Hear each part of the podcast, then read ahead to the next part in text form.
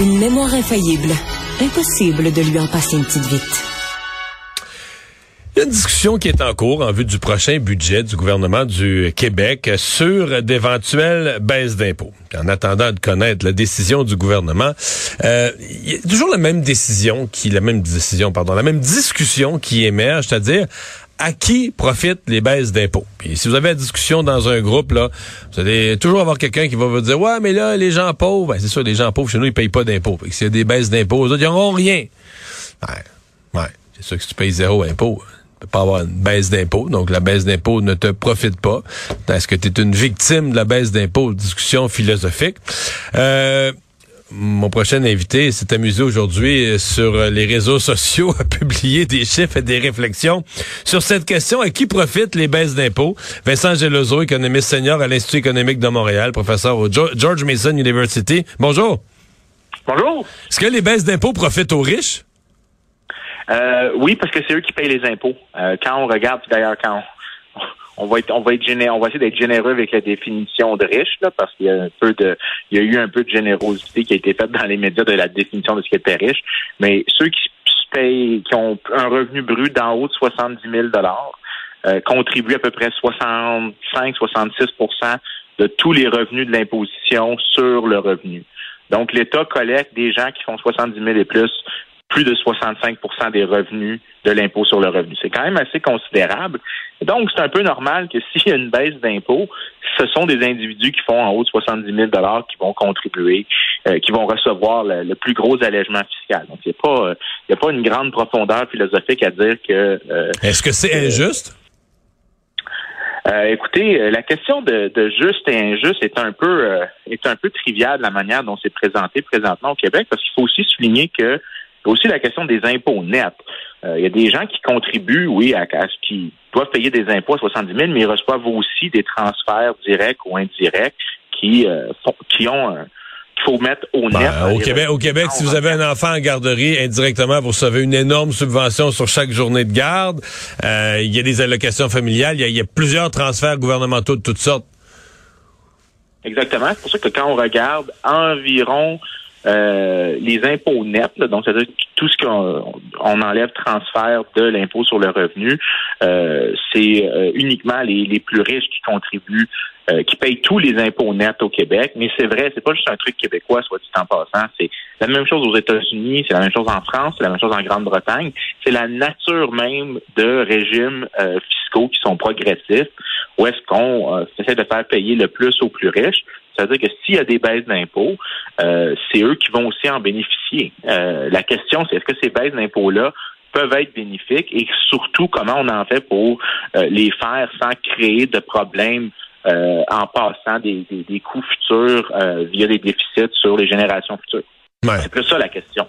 Parce qu'il y a aussi la question du bon timing pour baisser les impôts. Euh, c'est certain que si on attend qu'il n'y ait plus euh, qu'il ait plus de besoin de nouvelles dépenses, ou si on attend que personne personne ne, dise dans la société qu'une nouvelle dépense ou un nouvel investissement ici ou là serait nécessaire avant de baisser les impôts, d'après moi, on va attendre longtemps. Oui, puis non seulement ça, mais écoutez, il y a une manière de mettre les choses en perspective, sans essayer d'aller dans dans les, discours idéologiques, il y a une chose ça s'appelle la taille optimale de l'État. Il y a des États qui sont trop petits, et des États qui sont trop gros. Si on regarde la littérature empirique, l'État qui est en moyenne celui qui maximise la croissance, celui qui donne le sweet spot pour la croissance économique, c'est quelque part entre 30 et 40% de l'économie. Au Canada, Donc, quand les dépenses publiques, les dépenses de l'État représentent 30 à 40% du PIB. C'est là qu'on a le plus haut taux de croissance. Donc, on a un État qui n'est ni trop petit ni trop gros. Mais au Québec, quand on prend toutes choses municipales, provinciales, fédérales, on approche le 50% beaucoup plus qu'on approche le 30 à 40 dont on parle. Donc, il y a de la marge pour couper et qu'il y ait des bénéfices sociaux si on identifie des programmes qui ne sont pas euh, ceux dans lesquels l'État a un rôle très clair ou un rôle bénéfique et on pourrait améliorer le sort de la société justement en faisant des baisses de dépenses qui permettent simultanément, lorsqu'il y a une baisse de dépenses, de pouvoir baisser les impôts. C'est ça la manière de faire.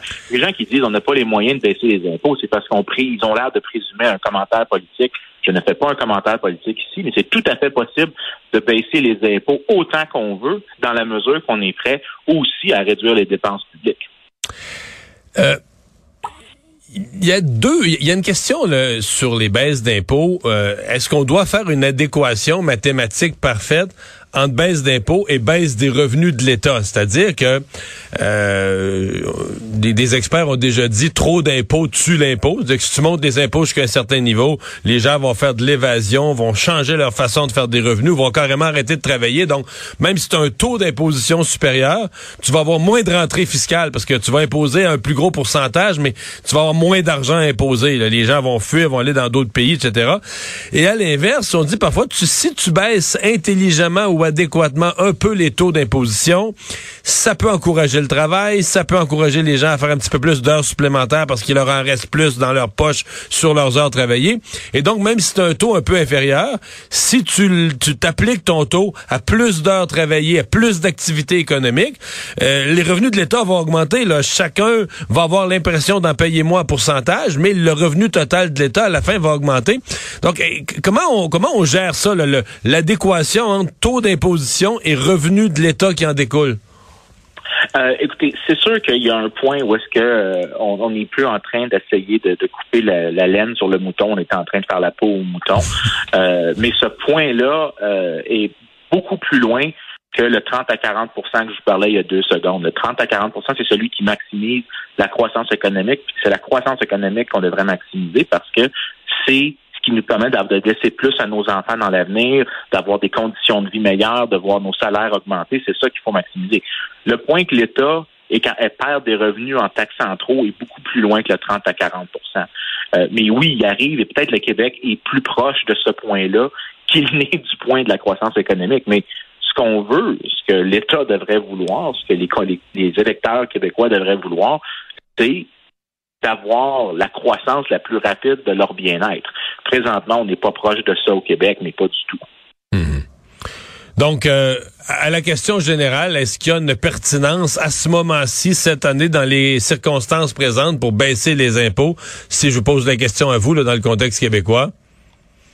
Moi, je vous dirais que oui, parce que l'État québécois est à son niveau en termes de dépenses le, le plus deuxième ou troisième plus l'année la plus élevée, deuxième ou troisième plus année la plus élevée depuis 1926. C'est l'un des plus gros moments de niveau de dépenses. ça, ça, ouais, ça, c'est une trace de la pandémie. Là. On l'oublie, on n'a pas discuté beaucoup, mais les dépenses publiques ont augmenté considérablement au Québec pendant la pandémie. Puis c'est, ça, ils n'ont pas, ils ont pas redisparu au lendemain, de la, au sortir de la pandémie. Non, effectivement. Moi, ce que je dis, c'est que c'est tout à fait possible pas de revenir, je suis pas en train de dire revenons en 1959 ou euh, à 1904 à, 2003, je suis en train de dire juste revenir à, euh, à 2019. Ça, il y a énormément de marge juste pour revenir à 2019 de dépenses à couper euh, qui sont disponibles. Euh, parce que présentement, l'État fait plus que 20, juste le provincial tout seul fait plus que 27% de l'économie. Euh, ajouter le provincial, le municipal puis le fédéral, puis on a, on a presque dépassé le 50, mais le provincial, juste avant la crise, était à 24% euh, 3% de différence, le 3 points de pourcentage dont je vous dis, c'est plusieurs milliards de dollars. Oui, c'est ça, c'est 3, c'est pas, c'est 3 de toute l'économie, là. Oui, c'est des sommes gigantesques. C'est pas, euh, on n'était pas dans une situation catastrophique en 2019. Euh, l'économie se portait bien. Euh, L'État était pas euh, c'était pas le c'était pas le, le, Wild West que certaines personnes ont l'air de vouloir décrire en s'opposant aux baisses d'impôts.